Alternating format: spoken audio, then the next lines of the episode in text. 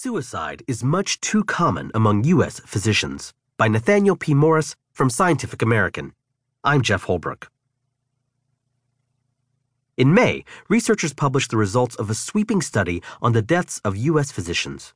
Appearing in the journal Academic Medicine, the study gathered data on more than 380,000 resident physicians, doctors who graduated from medical school and were training in their chosen specialties, between 2000 and 2014.